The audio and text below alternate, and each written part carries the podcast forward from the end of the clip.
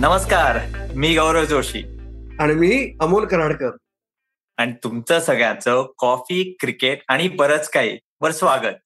मंडळी दोन वर्ष झाली सीसीबीकेचा प्रवास सुरू होऊन आणि दोन वर्ष ज्या एका व्यक्तिमत्वाला आम्ही दोघे जण चेस करत होतो अखेर दोन वर्ष झाल्यानंतर काही दिवसांनी तरी पण आपण आपला दुसरा वाढदिवस सेलिब्रेट करतोय तोही हर्षा भोगलेंबरोबर.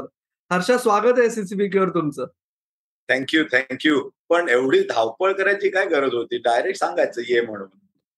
आमचा एक ऑस्ट्रेलियन मला सांगत होता की तो तुमच्या टचमध्ये आहे. त्यामुळे फायनली मला तुम्हाला मेसेज करावा लागला. पण आज गंमत अशी आहे की पहिल्यांदा दोन ऑस्ट्रेलियन सीसीबीकेवर आहेत. दुसरा कोण? त्याची ओळख जो ज्याला ऑस्ट्रेलियाचं नागरिकत्व ऑनररी बहाल केलं गेलेलं आहे. असे हर्षा आज सीसीबीकेवर आहेत. आणि हे गंमत अशी आहे मित्रांनो सांगतो फक्त की मी काही महिन्यांचा असताना माझा जन्म झाला होता गौरव जोशीचा झाला नव्हता आणि हर्षा बोगले रेडिओवर रणजी ट्रॉफीची कॉमेंट्री करत होते. तर तेव्हापासून आतापर्यंतचा प्रवास त्यांना किती वेळ आहे त्यावर आपण त्यांच्याशी गप्पा मारू. पण हर्षा सुरुवातीला फक्त हवंय की एकोणीशे एक्क्याऐंशी ते दोन हजार बावीस हे एकंदर सो कॉल्ड ब्रॉडकास्टिंगचं क्षेत्र याच्यात सर्वात मोठा बदल तुम्हाला कुठला जाणवला? बदल असा झाला की आजकाल मी अशा लोकांशी बोलतोय ज्यांचा जन्म झाला नव्हता मी जेव्हा सुरुवात केली. हा सर्वात मोठा फरक आहे. कारण जेव्हा मी सुरुवात केली तेव्हा कुठच्या कॉमेंट्री बॉक्समध्ये जायचो मी आणि तेव्हा चान्सेस खूप कमी मिळायचे. वर्षात दोन तीन मॅचेस असायच्या. पण ज्या कॉमेंट्री बॉक्समध्ये जायचो तिथे दर वेळेला मी सर्वात लहान वयाचा होतो. आणि आता अशी परिस्थिती आहे की जर गावस्कर नसले तर सिनियर मोस्ट झालेलो आहे मी. हा मेन प्रवास झालाय. पण मेन फरक असा पडला मेन टेक्नॉलॉजीमध्ये फरक पडलाय. क्रिकेट खेळण्याच्या स्टाईलमध्ये तर पडलाच आहे. जास्त तरी टी ट्वेंटी वगैरे आल्यानंतर इंडियामध्ये जास्त कॉन्फिडन्स एक यायला लागला. जो लोकांना आपली सोसायटी बदलली आणि मला तरी वाटतं क्रिकेट सोसायटी रिफ्लेक्ट करते दर वेळेला पण सर्वात जास्त फरक पडला आहे हा टेक्नॉलॉजीमध्ये पहिल्यांदा जेव्हा मी हैदराबादला एका मला वाटतं त्र्याऐंशी साली इंडिया पाकिस्तानची मॅच होती वर्ल्ड कप नंतर. तर आमच्या हैदराबादचे प्रोड्युसर म्हणाले दिल्लीच्याच लोकांनी का कॉमेंट्री केली पाहिजे? आमची लोक जिथे लोकल कार्यक्रम करतात त्यांनी का नाही? तर आम्हाला एक एक दोन दोन स्ट्रीट मिळायचे त्याच्यासाठी मी अहमदाबादहून हैदराबादला आलो. आणि आदल्या दिवशी प्रिव्ह्यू वगैरे असा असायचा. आणि मला वाटतं त्याच्या आधीची एक मॅच केली होती ऍक्च्युली मी. मोहिनुद्दौला की काहीतरी एक मॅच असेल.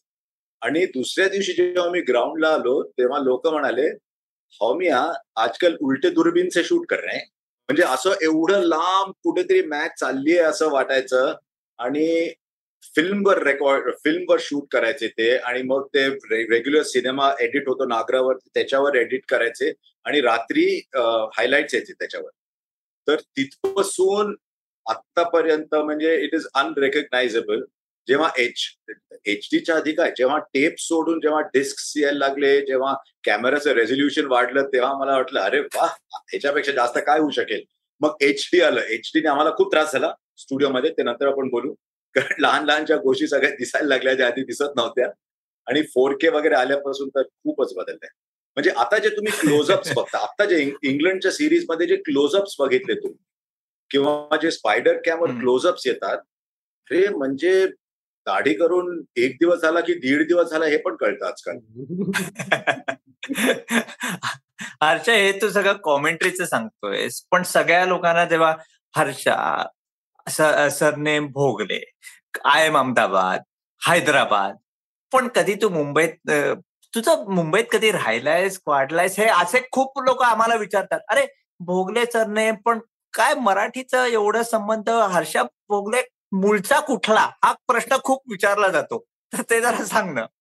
ऍक्च्युली म्हणजे ना आम्ही हैदराबादला असताना आम्हाला मराठा कोण सीकेपी कोण हे आम्हाला काही माहीत नसायचं. मुंबईला आल्यावर लोक असं विचारले हो भोगले म्हणजे तुम्ही आणि मला कळेच ना की लोक का विचारतायत हे. म्हटलं भोगले म्हणजे म्हटलं भोगलं असं आहे ना. देन आय रिअलाइज की लोक विचारतायत म्हणजे तुम्ही कोणीकडचे? तुम्ही तुम्ही ब्राह्मण का? ब्राह्मण नाही का? असे प्रश्न कधीच विचारले नव्हते. पण आय थिंक ओरिजिनली आमची फॅमिली औरंगाबादच्या आसपासची होती. तिथे अजूनही नातेवाईक आहेत आमचे बरेच. निर्लेप वगैरे जे बनवायचे ते आमच्या नात्यात नात्यातलेच आहेत. पण तेव्हा औरंगाबाद हे हैदराबाद स्टेटमध्ये असायचं. आणि मला वाटतं आमचे आजोबा टीचर होते. तर त्यांना ते हैदराबादला आले फॉर्टीजमध्ये कधीतरी. आणि तेव्हापासून आम्ही हैदराबादमध्ये स्थायिक झालो. आणि त्या निजामाच्या टेरिटरीमध्ये असल्यामुळे हैदराबादमध्ये मराठी बोलणारी खूप लोक होती.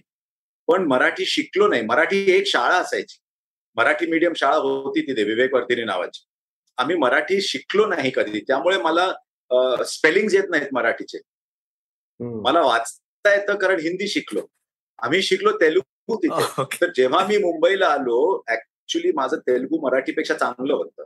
पण मुंबईला आलो इथे स्टुडिओमध्ये रिडिफ्युजनमध्ये होतो स्टुडिओमध्ये लोक मराठी बोलायचे सगळ्यांची मराठी बोलून बोलून मराठी इम्प्रूव्ह झालं माझं इथे आल्यावर.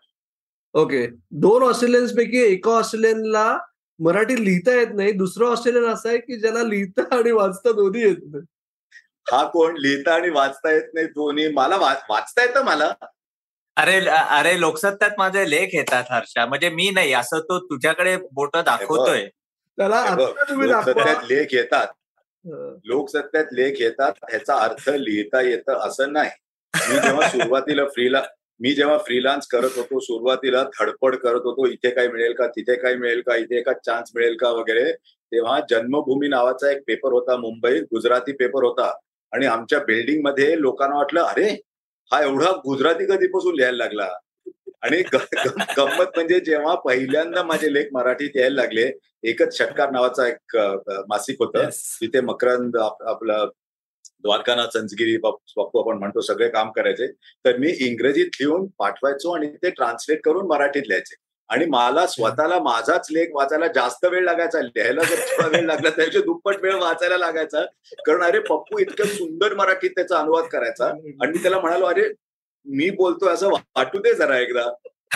प्रत्येक गोष्ट असं वाटायचं तर नावं तरी वेगळी वेगळी कशाला द्यायची असं. पण हर्षा लिहिण्यावरून मला एक विचारायचं आहे की खूप कमी लोकांना आजच्या म्हणजे आता आम्ही लोक कदाचित आम्ही म्हातारे झालो असं आम्हाला वाटतं पण म्हणायचंय काय? म्हणायचंय काय?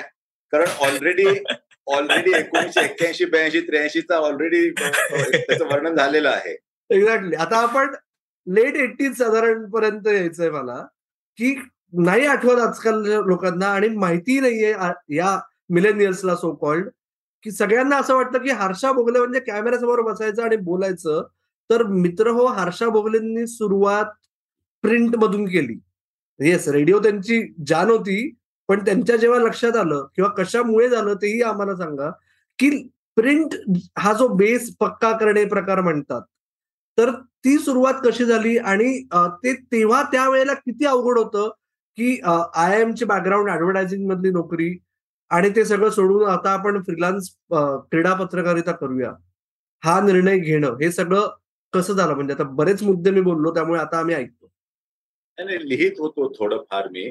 कारण हैदराबादमध्ये लोकल पेपरमध्ये काही लेख यायचे. मला अजूनही आठवतं सतरा वर्षात असताना मी एक हैदराबाद क्रिकेटवरती लेख लिहिला होता जो लोकांना आवडला नाही. कारण अरे सतरा अठरा वर्षात असताना आपल्याला अंदाज नसतो भीती नसते लोकांना काय वाटेल याची काळजी नसते. साठ वर्ष झाल्यावर याची करायची जाणीव जास्त येते. पण तेव्हा काही माहीत नव्हतं आम्हाला. तर त्याच्यानंतर मी कॉलेजेस लेव्हलच्या सिलेक्शन ट्रायलसाठी गेलो.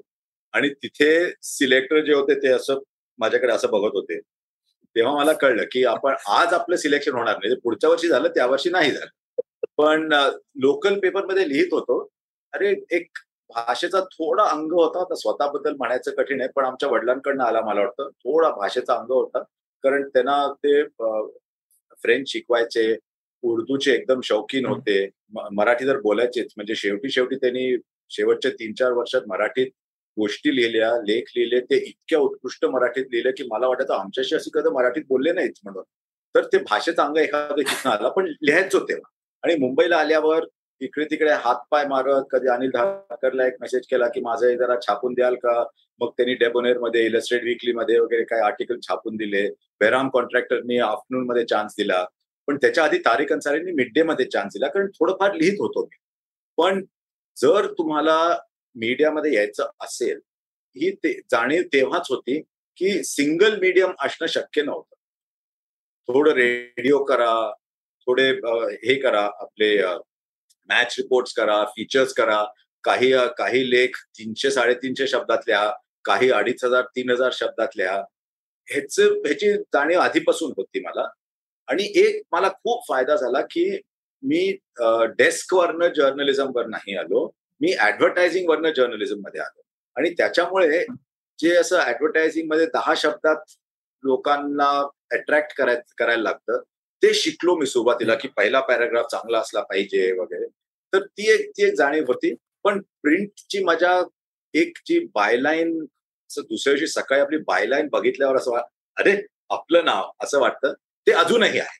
ते ते गेलं. ते अजूनही आहे. मला अजूनही आठवतं एका टूरवर आमच्या एका कॉलिगनी सांगितलं I send some shit yesterday तर म्हणालो why I long tour every day what can I send I just send something म्हणालो का तुझं नाव नाही का येणार आहे त्याच्यावर? त्या लेखाबरोबर? हो म्हणाला म्हटलं मग जर लेखावर नाव येणार असेल तर बेस्ट आपण जे जमेल तेच केलं पाहिजे ना. तर ते लहानपणापासून एक जाणीव होती लिहायचं असो रेडिओवर असो की if it's not good enough that school पण प्रयत्न कमी केला तर ते चुकीचं. पण प्रिंटमध्ये खूप खूप मजा यायची हे खरं पण प्रिंट मधनं करिअर करणं तेव्हा सुद्धा कठीण. सगळं कंबाईन करून कंबाईन करून इन्कम जमा करायची मगच फ्रीलान्सर जमू शकतो. पण फ्रीलान्सरशी बोलतोय मी आता मी काय सांगू? फ्रीलान्स फ्रीलान्सच्या इकॉनॉमी बद्दल. त्याला माहिती आहे सध्याची इकॉनॉमी तुला जास्त माहिती आहे हो चक्क मला म्हणजे परदेशी जाऊन गोल्फ करायचं म्हणजे लागलंय. एवढं क्रिकेट झालंय फ्रीलान्सर्सला क्रिकेटमध्ये भाव पण कमी झालाय हर्षा. म्हणून मला गोल्फ करायला लागलंय. पण म्हणून इनिंग असते तसं गॉल्फमध्ये पण सेकंड राऊंड मिळतो खेळायला. पण काळ असा होता आता अमोलने लेट एटीज अमोल लेट एटीजबद्दल म्हणाला म्हणून काळ असा होता की तेव्हा रिझर्व्ह बँक कडनं आम्हाला डॉलर्स विकत घ्यायला लागायचे परमिट लागायचं एवढं जाड असं तो फॉर्म असायचा त्याचे तीन कॉपीज भरायचे आणि इंडियामध्ये फॉरेन एक्सचेंज खूप कमी असायचं. तर मीडियममध्ये असल्यामुळे आम्हाला प्रायोरिटी म्हणून थोडे डॉलर मिळायचे. पण इतके नाही की चांगल्या हॉटेलमध्ये राहता यावं बेड अँड ब्रेकफास्टमध्ये राहायचं आपल्या बॅग मॅन्युअल टाईपरायटर असायचं ते सगळं धरून जुन्या त्या बेड अँड ब्रेकफास्टमध्ये सेकंड फ्लोअरवर घेऊन जायचं. कोणी इंग्लिश जर्नलिस्ट म्हणाला come let's have a meal today तर असं आत्म भीती वाटायची की अरे समजा त्यांनी थोडी वाईन घेतली आम्ही तर तेव्हा घेत नव्हतो. त्यांनी डेझर्ट घेतलं स्टार्टर घेतलं आणि डिवाइड बाय टू केलं तर आपलं कसं होणार? अशा सगळ्या काळजी तेव्हा असायच्या. आजकालचे फ्रीलान्सर जे गॉल्फ करतात क्रिकेट करतात इकडे तिकडे फिरतात त्यांना या सगळ्या गोष्टींची काळजी नाही ना? अगर तू फाउंडेशन ठेवलेलं आहे आमच्यासाठी त्याच्यावरच आम्ही चाललेलो आहे ना? पण मला तू आता फॉरेन एक्सचेंजचं सांग कारण आपण थोडस प्रिंट वरनं रेडिओकडे तू ती जर्नी कशी सुरू झाली ते त्याच्यावरनं सांग. कारण तो एक फॉरेन एक्सचेंजचा मला खूप वेळा तो म्हणजे ऑस्ट्रेलियात जेव्हा पहिल्यांदा आला आणि तो खूप तुझ्या करिअर मधला तू नेहमी म्हणतोस डिफायनिंग मोमेंट होता. त्याबद्दल जरा त्या जर्नी बद्दल सांग ना की इन टू रेडिओ आणि मग ती ऑस्ट्रेलियाची तुझी ती नाईन्टी वनची टूर विच चेंज म्हणजे चेंज युअर प्रोफाईल असं तूच सांगतोस. ऑस्ट्रेलियाने फार फार जास्त प्रेम केलंय माझ्यावर. नुसतंच Australia as a culture as a country नाही पण ऑस्ट्रेलियाच्या लोकांनी सुद्धा एक्क्याण्णव साली तू किती लहान होतास गौरव मी जेव्हा पहिल्यांदा आलो किती वर्षाचा होतास? मी ऑटोग्राफ मागितली होती तुझी. ती आठ वर्षाचा असेल. गंमत अशी आहे मी एवढ्यासाठी सांगितलं की मी पहिल्यांदा जेव्हा गेलो तेव्हा ज्या लोकांना भेटलो त्यांच्या मुलांची आता ओळख व्हायला लागली. गौरव जोशीच्या वडिलांना भेटलो शिवानी दांडेकरच्या वडिलांना भेटलो. या सगळ्या ओळखी तेव्हा व्हायच्या. नाही पण खरं तेव्हा मला आर्टिकल्स लिहायसाठी आणि व्हिडिओ मॅगझिनसाठी काम करायसाठी मला पैसे दिले होते. आणि इट वॉज रिझनेबल अमाऊंट मी स्वतःच्या खिशातनं नव्हतो खर्च करत दे फीचर्सनी दिले होते. पण मी गेलो ऑस्ट्रेलियाला कॉमेंट्री करायला आणि कॉमेंट्रीचे पैसे मिळत नव्हते मला काही. एकही पैसा नाही कारण I was suppose to be Indian commentator ना तिथे. तर मला कॉमेंट्रीचे मिळत नव्हते पैसे काही. तर त्याच्यामुळे काम खूप करायला लागायचं. पण खूप मजा आली तेव्हा. ऑस्ट्रेलिया ऑस्ट्रेलिया हे देश पहिल्यांदा बघत होतो. फ्लाईट चुकल्या होत्या. फ्लाईट का चुकली माझी येताना ऑस्ट्रेलियाला? तर एक तर विजा विजा उशिरा मिळाला. आणि जोपर्यंत पासपोर्ट परत मिळत नाही तोपर्यंत फॉरेन एक्सचेंज त्या रिझर्व्ह बँकमध्ये कोणीतरी पासपोर्ट दाखवायला लागतो. या सगळ्यात फ्लाईट चुकली माझी. मग कनेक्शन मिळालं हाँगकाँगच्या थ्रू आठ नऊ घंटे आठ नऊ तास थांबायला लागलं. काल हिंदीमध्ये कार्यक्रम केला म्हणून घंटे आला एकदम तोंडात आणि मी पोचलो ब्रिस्बेनला सकाळी साडेसात का साडेसात पावणे आठला टेस्ट मॅच अकराला. रेडिओ कॉमेंट्री करायचे. जिम मॅक्स म्हणजे who's this Indian guy coming he school man land at eight o'clock for eleven o'clock game Kuldeep Lal Queensland hotel नावाच्या एका हॉटेलमध्ये आहे. त्याला कुठून तरी निरोप पोचला होता तेव्हा. फॅक्स आलेला नव्हता. ईमेल वगैरे तर लांबची गोष्ट. फॅक्स आला नव्हता म्हणजे थोडाफार होता. महाग होता थोडाफार होता. तर त्याच्या हॉटेलचं नाव मला माहिती होतं. तो म्हणाला तुला मिळेल तर माझ्या रूममध्ये येऊन टाक सामान. त्याच्या रूममध्ये गेलो तेव्हा तो मॅचला चालला होता ऑलरेडी निघून.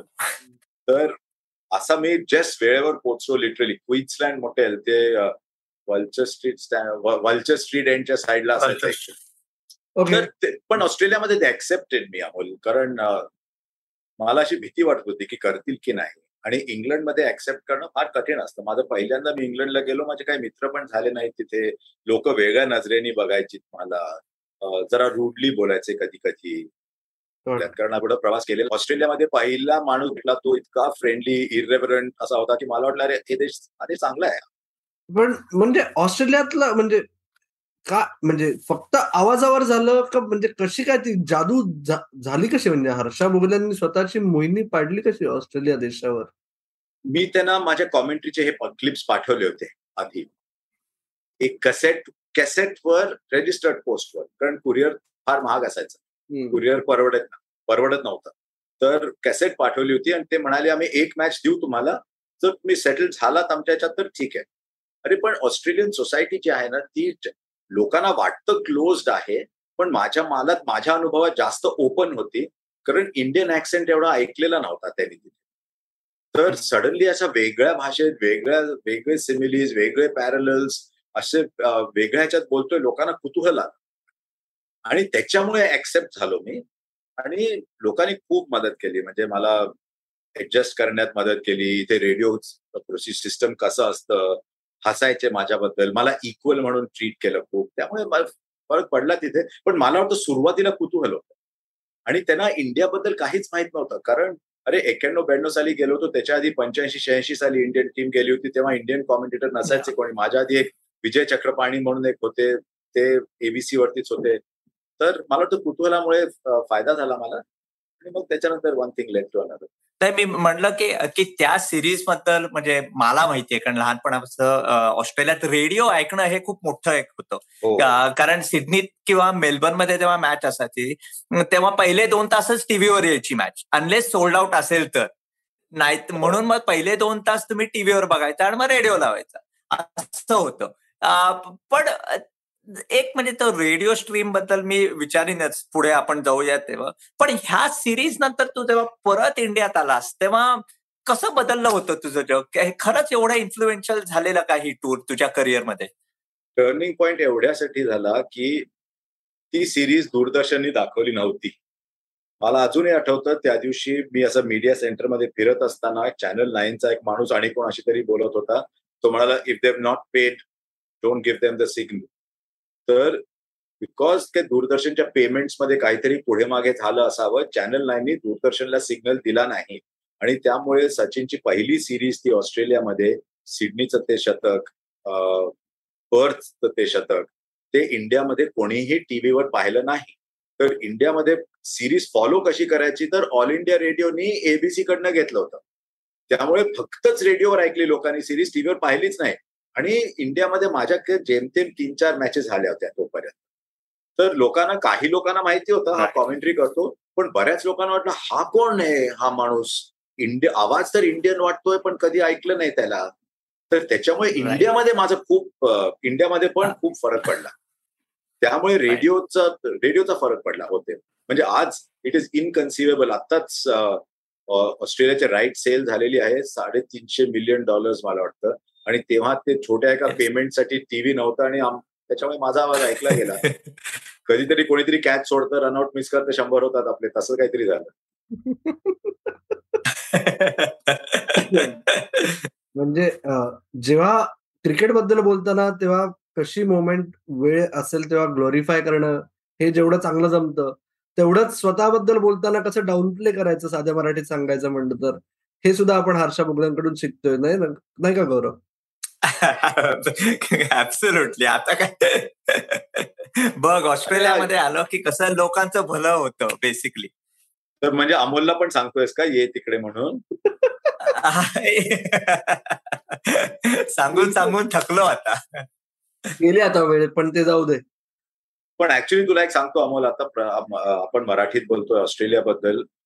त्या पहिल्या टूरवर मला वाटतं मी ऑस्ट्रेलियामध्ये जास्त मराठी बोललो. मुंबईमध्ये एवढा बोल बोलत नसेल मी ऍडव्हर्टायझिंग मीडियामध्ये वगैरे होतो म्हणून. पण ऑस्ट्रेलियामध्ये मला वाटतं मी जास्त मराठी बोललो. तिथे आकाशवाणी सिडनीवर एक कार्यक्रम झाला माझा. तर तिथे जास्त मराठी बोललो आणि गंमत अशी झाली की जेव्हा पहिल्यांदा ब्रिस्बेनला गेलो तिथे एक ओळख झाली. भोगलेच नावाचा माणूस होता तिथे शेफ होता. तिथनं सिडनीमध्ये ओळख झाली कारण धनंजय गुर्जर नावाचे आमच्या ओळखीचे होते आधी. तर सिडनीमधनं त्या लोकांनी मेलबर्नमध्ये सांगितलं त्या लोकांनी मध्ये सांगितलं त्या लोकांनी मध्ये कोणाला तरी सांगितलं. त्यामुळे ज्या शहरात जात होतो तिथे ऑलरेडी मला हातात नंबर असायचे की काही प्रॉब्लेम झाला तर इथे आहेत लोक. जे लोक म्हणतात की मराठी माणसं एकमेकांना एकमेकांसाठी बघत नाही जितके दुसरे कल्चर्स बघतात. याचं एक्झॅक्टली उलट पाहिलं मी ऑस्ट्रेलिया म्हणजे त्याच्याकरता साता समुद्र पार जावं लागतं. इथे पण करत असतील ते. आणि हर्षा तू आता उल्लेख केलास पण परवाच मागच्याच आठवड्यात त्या सिडनी आकाशवाणीला इथे पंचवीस वर्ष झाली. मराठी नाटक बघितलं मी ऑस्ट्रेलियामध्ये. बघ अमोल अमोल ये आता इकडे. सीसीबी के एक्सक्लुसिव्ह पुढला इकडनं करायचा आहे. येस तसंच काहीतरी करावं लागणार आहे. कारण काय फ्रिलान्सर्सच्या इकॉनॉमी बद्दल तुम्ही बोलताय. पण नोकरदारांच्या इकॉनॉमी बद्दल आपण कॅमेऱ्यावर न बोललेलं जास्त बरं. कारण काही नाही. म्हणजे अशा पण काही गोष्टी असतात जे पत्रकारांना कसं असतं दुसऱ्यांकडनं बोलून घ्यायचं असतं पण स्वतःच न बोललेलंच बरं. हे असतं. आता कळलं मला. त्याच्यात काही नाहीच बोलायला असं. इकॉनॉमी म्हणजे काय? Harsha one thing led to another जे मगाशी तुम्ही म्हणला की प्रिंट रेडिओ सॉर्ट ऑफ एकाच वेळेस सुरू झालं. पूर्ण वेळ करायचं म्हणल्यानंतर एकीकडे तुम्ही व्हिडिओ फीचर्स करत होतात. पण तो टीव्हीचा शिरकाव केबल टीव्ही एक्सप्लोजन म्हणजे तसं भारतीय इकॉनॉमीच्या सगळ्या टप्प्यावर पहिल्यांदा तिथे असलेला माणूस हर्षा भोगले असं आपण एका लेवलला म्हणू शकू. तर टीव्ही पूर्ण वेळ करणे हा निर्णय सोपा होता नॅचरल होता का जाणीवपूर्ण केला गेला? खरं सांगू का मला लाईफमध्ये चॉईसेस कधीच नव्हते. जी ऑपॉर्च्युनिटी आली त्याला हो म्हणायलाच लागलं. कारण हो म्हणण्याशिवाय काही गत्यंतरच नाही काही चान्सच नव्हता. हो म्हणायलाच लागलं.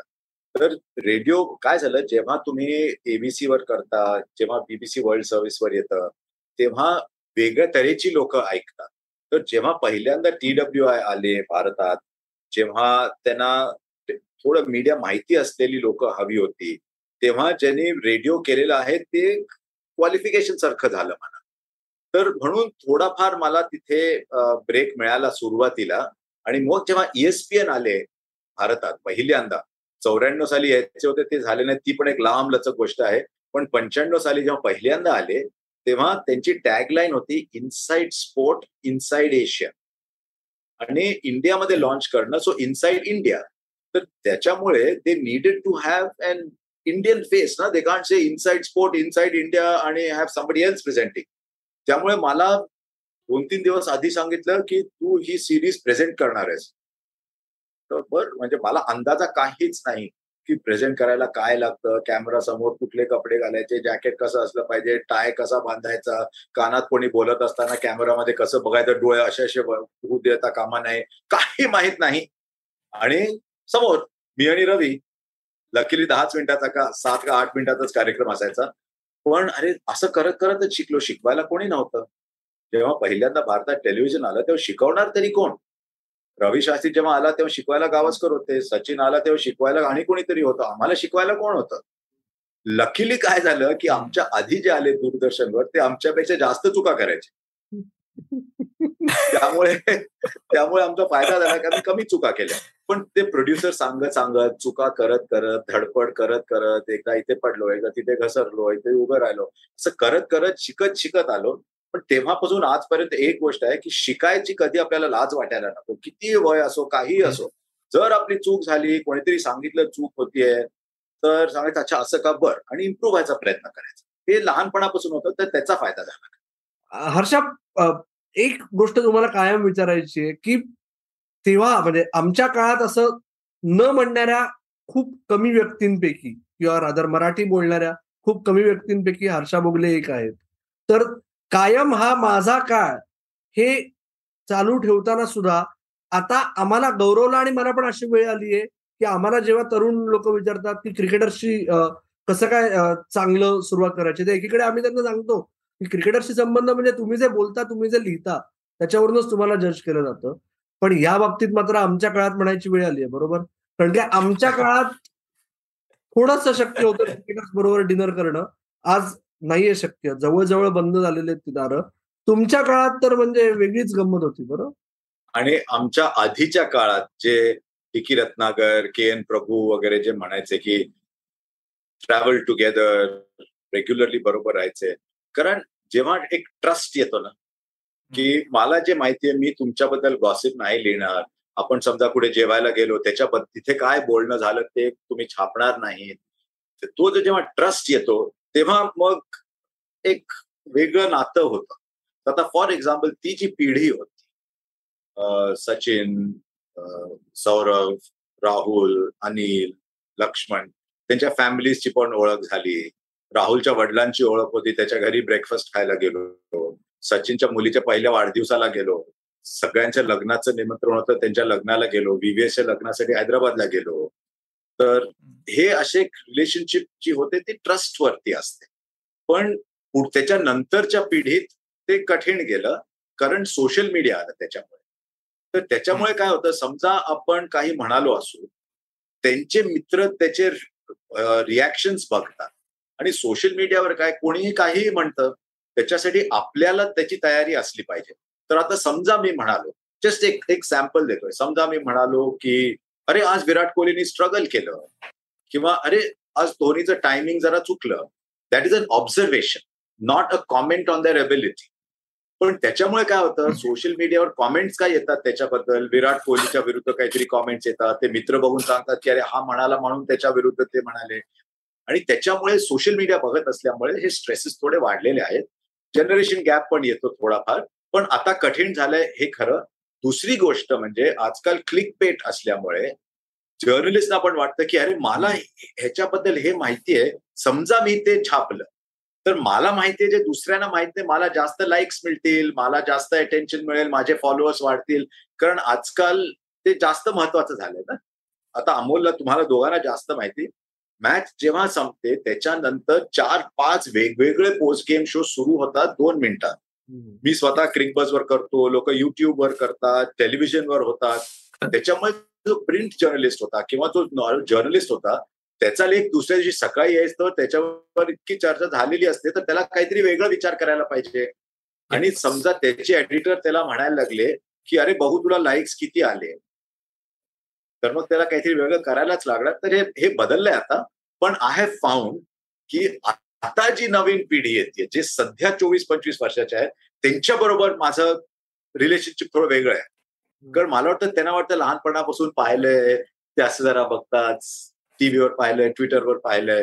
तर हा एक हा एक फरक पडलाय. तर मधली जनरेशन होती त्यांच्याशी एवढं एवढं स्ट्रॉंग नाही झालं.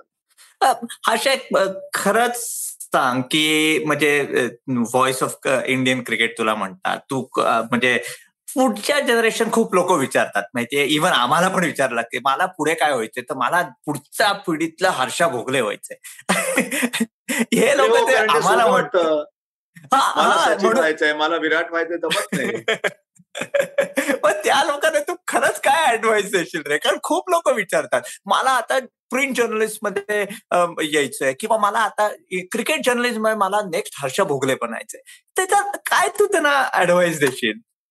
ऍडवाइस माहीत नाही पण सुरुवातीला सांगेन तुमचा जन्म चूक वेळेला झाला. कारण ह्या ह्या जन्मी तुम्हाला प्रिंटमध्ये एखाद वेळ ब्रेक मिळू शकेल आणि कुठे मिळू शकेल पण टीव्हीवर तुम्हाला ब्रेक मिळणार नाही.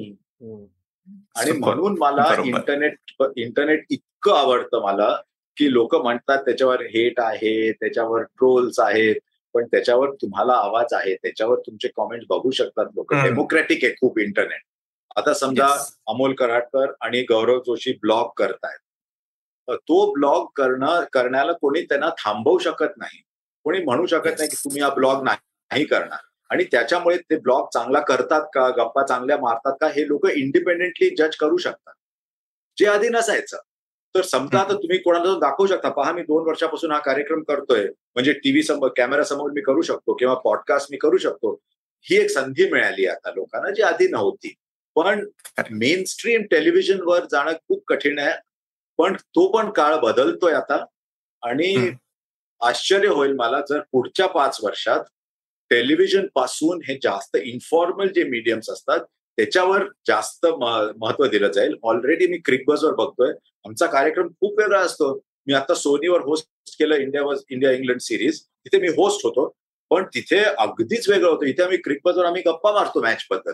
आपण जशी. तीन लोक मिळून गप्पा मारतोय तसं. मॅच बद्दल मॅच बद्दल लोक गप्पा मारतायत हे मला वाटतं हे जास्त जास्त येत जाईल. कारण लोक आता अरे एकाच तऱ्हेचे कार्यक्रम एकाच तऱ्हेचे प्री पोस्ट शो बघून मला वाटतं दमायला लागले असावे दमायला लागलं पाहिजे पण दमायला लागले असावेच सुद्धा. याच मुद्द्यावर मला अजून एक तुम्हाला विचारायचं आहे की मला एक आठवतंय दोन हजार तीन वर्ल्ड कपला साऊथ आफ्रिकेला जायच्या आधी लोकप्रभा मासिकाचा एक तुमची मुलाखत होती अभिजित देसाईंची. ज्याच्यात तुम्ही म्हणलं होतं की मला खूप भीती वाटते मला की माझ्यामुळे इतरांचं आयुष्य नाचतंय की काय? कारण प्रत्येकाला हर्षा व्हायचंय आणि तुम्ही बघा की हर्षा बोगले आणि टोनी कोझेर सोडून किती नॉन क्रिकेटर्स खरंच टीव्ही मध्ये स्वतःचा जम बसू शकतात. वीस वर्षानंतर वीस वर्षाच्या मुलालाही असं वाटतं की मी हर्षा झालोच व्हायचंय नसतं. आणि घाई असते. आता ऑलवेज जेव्हा नवीन अँकर्स येतात नवीन कॉमेंटेटर्स येतात इनफॅक्ट मी स्टारमध्ये जेव्हा दोन हजार सोळा पर्यंत मी खूप करत होतो तेव्हा मी ऍक्च्युली त्यांना सांगायचो की यंग अँकर्सना मधून मधून एक कॉमेंट्री स्टेन देत जातो की फक्तच अँकरिंग नको. कारण अँकर जेव्हा तुम्ही होता तेव्हा तुमची स्वतःची पर्सनॅलिटी तेवढी येत नाही उभरून येत नाही तेवढी. आणि तुमचं स्वतःचं ज्ञान तुमची स्वतःची अबिलिटी येत नाही कारण तुम्ही दुसऱ्यांना प्रश्न विचारताय. जेव्हा तुम्ही कॉमेंट्री करता तेव्हा तुमचं स्वतःची पर्सनॅलिटी जास्त येते बाहेर. पण चान्स द्यायला कोणाला का देत नाहीत संधी मला माहीत नाही. म्हणजे तुम्ही जर तीन टेस्ट मॅच खेळला असाल पण तुम्हाला दोन वाक्य बोलता येत नाही. हे चूक नाही चूक हे म्हणत नाहीये मी. तुम्ही तीन टेस्ट मॅच खेळला तुमचे तुमचे गुण वेगळीकडे आहेत. खरे पण त्यांना त्यांना आधी चान्स देतील. कारण शेवटी आपलं मीडियम काय आहे? आपण क्लास नाही घेत. तर मला ते फार असं वाटतं. आणि जे नवीन पिढीचे अँकर्स जे येत येत आहेत सध्या ते टॅलेंट तर असतोच. टॅलेंट कधी असं नसतं की एका जनरेशनमध्ये आहे दुसऱ्यात नाही. पण इंस्टाग्राम वगैरे आल्यानंतर त्यांचा अप्रोच थोडा बदललाय. आणि मला मी कधी कधी त्यांना विचारतो तुम्हाला पंचवीस वर्षाचं करिअर पाहिजे का ह्याच्यामध्ये? जर तुम्हाला पंचवीस वर्षाचं करिअर हवं असेल तर समजा तुम्हाला एक लॉ माहिती नसेल तर तुम्हाला त्या लॉ बद्दल तुम्ही शोध केलाच पाहिजे. अजूनही मी कधी कधी नितीन मेननला सांगतो सॉरी हा मी I spam you too much पण मधून मधून I keep sending Nitin Menon अरे हे झालं याचा ऍक्च्युअल लॉ काय कारण आम्हाला लॉ जेवढे माहीत नसतात. किंवा हे प्लेइंग कंडिशन्स काय आहेत? किंवा बांगलादेशमध्ये पिचेस कसे होत आहेत? किंवा वेस्ट इंडिज जिथे फास्ट बॉलर्स होते असे स्लो असे पिचेस का बनवत आहेत ह्याचं जर कुतूहल नसलं तुम्हाला तर उद्या तुमच्यापेक्षा देखणार किंवा तुमच्यापेक्षा चांगली दिसणारी आणि आणि कुठली तरी अँकर येईल. आणि मग तुम्ही तुमचं व्यक्तिमत्व तुम्ही स्थापित केलंच नाही. कुठे? तर हा एक काळ वेगळा आहे पण we can't sit in judgement कारण दॅट इज देअर वर्ल्ड हाचा एक शेवटचा प्रश्न तू मीडियम म्हणालास. मराठी मीडियमला कुठे स्कोप आहे? कारण रिजनलायझेशन होतंय. ह्याच्याबद्दल काय तुझं मत आहे? रिजनलायझेशन होतच नाहीये. रिजनलायझेशन झपाट्याने वाढत आहे तेलुगू आहे तमिळ आहे कन्नड आहे बंगाली आहे. थोडंफार मल्याळम आहे. आता विचार कर ह्या पाच भाषा का? गुजराती का नाही? आणि मराठी का नाही? ह्या पाच भाषा का? ह्या पाच क्षेत्रात हिंदी कमी बोललं जातं. तर जे मेन दोन भाषातनं कॉमेंट्री किंवा मॅच दाखवली जाते इंग्रजी आणि हिंदी. सुरुवातीला लोकांना वाटायचं हिंदीत काही चालेल हिंदी आता साठ पासष्ट टक्के लोक हिंदीत बघतात. पण ज्या ह्या पाच स्टेट्समध्ये हिंदी कमी बोललं जातं तिथे लोकल भाषा वापरली जाते. गुजराती लोकांना हिंदी समजतं. मराठी लोकांना. हिंदी समजतं. कधी कधी त्यांच्या हिंदीमध्ये मराठी शब्द खूप येतात पण तरी ते हिंदी समजतं त्यांना. अरे मी लहानपणी शाळेत असताना मला. हिंदीमध्ये जास्त चांगले मार्क मिळायचे. कारण जेव्हा जेव्हा हिंदीचा शब्द माहीत नसायचा आम्ही मराठी शब्द घालायचो आणि लोकांना वाटायचं पहा संस्कृत असल्यासारखं हिंदी लिहितोय हा म्हणून. एनिहो पण त्याच्या पण मला तरी अजूनही वाटतं की लोकलायझेशन झालंच झालंच पाहिजे. कारण आपण इंग्लिश बोलणारा देश नाही. आपण आपले जे मेटाफर्स असतात आपले जे कल्चर असतं ते आपल्या भाषेत असतं. येस आणि जेव्हा आपण आपल्या भाषेत मॅच बद्दल सांगतो लोकांना तेव्हा आपली रीच वाढते. जी लोक अदरवाईज मॅच बघतात पण त्यांना ऍक्च्युली लोक काय म्हणतायत एवढं समजत नाही. त्यांना एकदम वाटतं अरे माझ्या भाषेत मला सांगताय कोणीतरी तर हे. यायलाच पाहिजे आणि मराठीत सुद्धा यायलाच पाहिजे होपफुली मराठीत येईल आणि त्याच्यामुळे सीसीबीके दोन नाही बावीस वर्ष तरी जगेल हर्षा बोगले जाता जाता आम्ही एक कायम आमच्या प्रत्येक गेस्टला एक प्रश्न विचारतो शेवटचा त्याचा आम्हाला प्लीज उत्तर द्या की तुमची या प्रदीर्घ प्रवासातील एक सर्वात महत्वाची आठवण आणि सर्वात मोठी शिकवण. शिकवण ही सुरुवातीला आली. या प्रोफेशनमध्ये यायच्या आधी म्हणजे आम्ही शाळेत असताना आमच्या एका प्रिन्सिपल प्रिन्सिपल रागवले होते मला मी काहीतरी केलं म्हणून. मला ऍक्च्युली आय आय टीला ऍडमिशन मिळाली नाही म्हणून. आणि ते म्हणाले तुला जर इंटरेस्ट नव्हता तर तू लिहिलीच का परीक्षा? जी गोष्ट करायची असेल ती शंभर टक्के करायची नाही तर करायचीच नाही. करा कुठलीही गोष्ट करायची असेल तर शंभर टक्के करायची नाही तर नको करू. कारण कळेल लोकांना. आणि ते एक माझ्या लहानपणापासून होतं की समजा शाळेत जाऊन बोलायचंय कोणाशी तरी ह्या कार्यक्रमात यायचंय मनातल्या मनात तयारी असली पाहिजे की मला काय म्हणायचंय? शंभर टक्के आता मी ह्या कार्यक्रमात विचार नाही करू शकत की अरे मला साडेबाराला कुठेतरी जायचंय. इथे असताना शंभर टक्के इथे. कॉमेंट्री करताना शंभर टक्के तिथे. मॅच बघत असताना शंभर टक्के तिथे. त्याच्याशिवाय there is no alternative not giving hundred percent life is not worth living ते एक सुरुवातीला शिकलो त्याचा खूप फायदा झाला. या गेमने कुठे कुठे नेलंय रे आपल्याला? इतके इतके मोमेंट्स पाहिलेत. We are indebted to this game आणि लहान लहान गोष्टी सचिनचे पहिले सात आठ सगळे शंभर पाहिले होते मी. आता शंभर पैकी शेवटी ऑफकोर्स कमी झालं पण चाळीस पन्नास तरी पाहिले असतील. दोन हजार सातचा टी ट्वेंटी वर्ल्ड कप पाहिला असं वाटलं काही अरे एक नवीन युग आपण बघतोय. आपल्यासमोर काहीतरी नवीन येत आहे असं म्हणजे it was like sing a baby you know असं नवीन काहीतरी दिसतंय. मग सचिन राहुल आणि लक्ष्मण आणि गांगुली सगळ्यांचं रिटायरमेंट मग सचिनचे रिटायरमेंट धोनीचं येणं कोहलीचं येणं everything fills you with satisfaction माहिती का? की असं वाटतं अरे एवढे वेगवेगळे कलाकार येत आहेत आणि त्यांची गोष्ट आपल्या शब्दातून लोकांपर्यंत पोहोचतीये. That is a big high पण एक एक म्हणायचं मला वाटतं इमोशन एवढं असल्यामुळे नोव्हेंबर दोन हजार तेरा. नोव्हेंबर दोन हजार तेरा. अरे कारण काय झालं? सचिनची चौदा वर्षाचा असताना पासूनची ओळख होती. त्याच्यामुळे अंजलीला काय वाटतंय? त्याच्या मुलांना काय वाटतंय? त्याच्या वडिलांना काय वाटलं असतं? भावाला काय वाटतंय? ह्याची जाणीव होती. आणि ते इमोशन आपल्याला माहिती असताना जरी लाईन्स आपण तयार करत नाही आणि लाईन्स कधीच तयार करू नये लाईन्स तयार करू न केल्यास असून सुद्धा ते बरोबर इमोशन्स येतात बाहेर कारण आपल्याला त्याची जाणीव असते थोडीफार. तर हो तो फरक पडला. हर्षा बोगले नोव्हेंबर दोन हजार तेरा हा जेवढा सचिन तेंडुलकरचा होता तेवढाच तो क्रिकेट ब्रॉडकास्टमुळे तुमच्या त्या सहा साडेसहा मिनिटांमुळे? नाही मी फक्त त्याची जे व्हिज्युअल्स होते जे इमोशन होते ते लोकांपर्यंत पोहोचवले. मी पोस्टमॅन होतो. येस पण म्हणूनच सांगतोय की हे माझे वाक्य नाहीये. मी नाही लाईन तयार केली. आजकाल सीसीबीक्यू विशेषतः असं होतं की जो टच एका प्रिंट जर्नलिस्टचा निसटला होता ना की डायरेक्ट रीडर इंटरॅक्शन होत नाही इथे तसं होत नाही. त्याच्यामुळे त्यातल्या काही लोकांची वाक्य मी तुम्हाला सांगतोय की ती मोमेंट त्या जेवढ्या तो अख्खा जो सहा साडेसहा मिनिटाचा सिक्वेन्स होता तो जेवढा सचिन तेंडुलकर मुळे लक्षात राहिला तेवढाच जे काही ऑन एअर एकीकडे ऐकत होते सगळेजण आणि थँकफुली ते वर्ल्ड फीडवर होतं. त्याच्यामुळे त्याच्यामुळे तो तेवढंच त्याच्यामुळे त्याच्यामुळे काय म्हणतो आपण की त्याची जी त्या मोमेंट परफेक्टली लोकांबरोबर पोहोचणे आणि लक्षात राहणे जसं तुम्ही आता सगळं सांगितलं. आणि आमची अशी इच्छा आशा आहे की कधी ना कधीतरी सीसीबीकेवर तशी काहीतरी आम्हाला एखादी कॉम्प्लिमेंट जर आयुष्यात मिळाली तर सार्थक झाला लागलं. बरोबर ना गौरव? वाट वाट बघू नकोस त्याची व्हायचं असेल तर होईल. वाट बघून फायदा नाही. व्हायचं असेल तर होईल. हर्षा तुझी वाट आम- आम्ही ऑस्ट्रेलियात नक्की बघतोय. टी ट्वेंटी वर्ल्ड कप येतोय. होपफुली तू येशील. आणि कदाचित हा. प्रोग्राम आपला त्यामुळे तू असशील तर आपण काय म्हणजे आपण तिघं आणि आपले खास अमोल बरं असतात मिस्टर सुनंदन लेले ते पण असतील असं कदाचित चौघांचा पण एक कार्यक्रम करू असं पण मला इच्छा आहे. पण आज तू आमच्याबरोबर आलास गप्पा मारल्यास हो मी चेस करत होतो किंवा मी सांगत नव्हतो पण तू आलास आणि वेळ काढलास. खरंच मजा आली गप्पा मारायला. अमोल बरोबर ना? येस हर्षा बोगले धन्यवाद पुन्हा एकदा. Thank you thank you very much yes मित्र आमची खात्री आहे की जेवढी मजा गौरव आणि अमोलला गप्पा मारायला आली तेवढीच तुम्हाला ऐकायला किंवा बघायला आली असेल. त्या पुन्हा पुन्हा ऐकावं किंवा बघावं असं वाटलं तर एक क्लिक फक्त करावं लागेल तुम्हाला.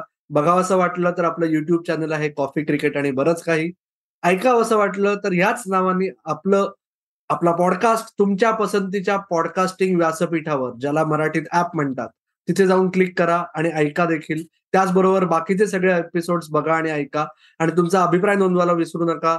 आपलं फेसबुक पेज आपलं इंस्टाग्राम हँडल आपलं ट्विटर हँडल आहे सीसीबी के मराठी. तर आत्ता आपण थांबूया. तुम्ही मात्र ऐकत राहा बघत राहा आणि आमची वाट पाहत राहा.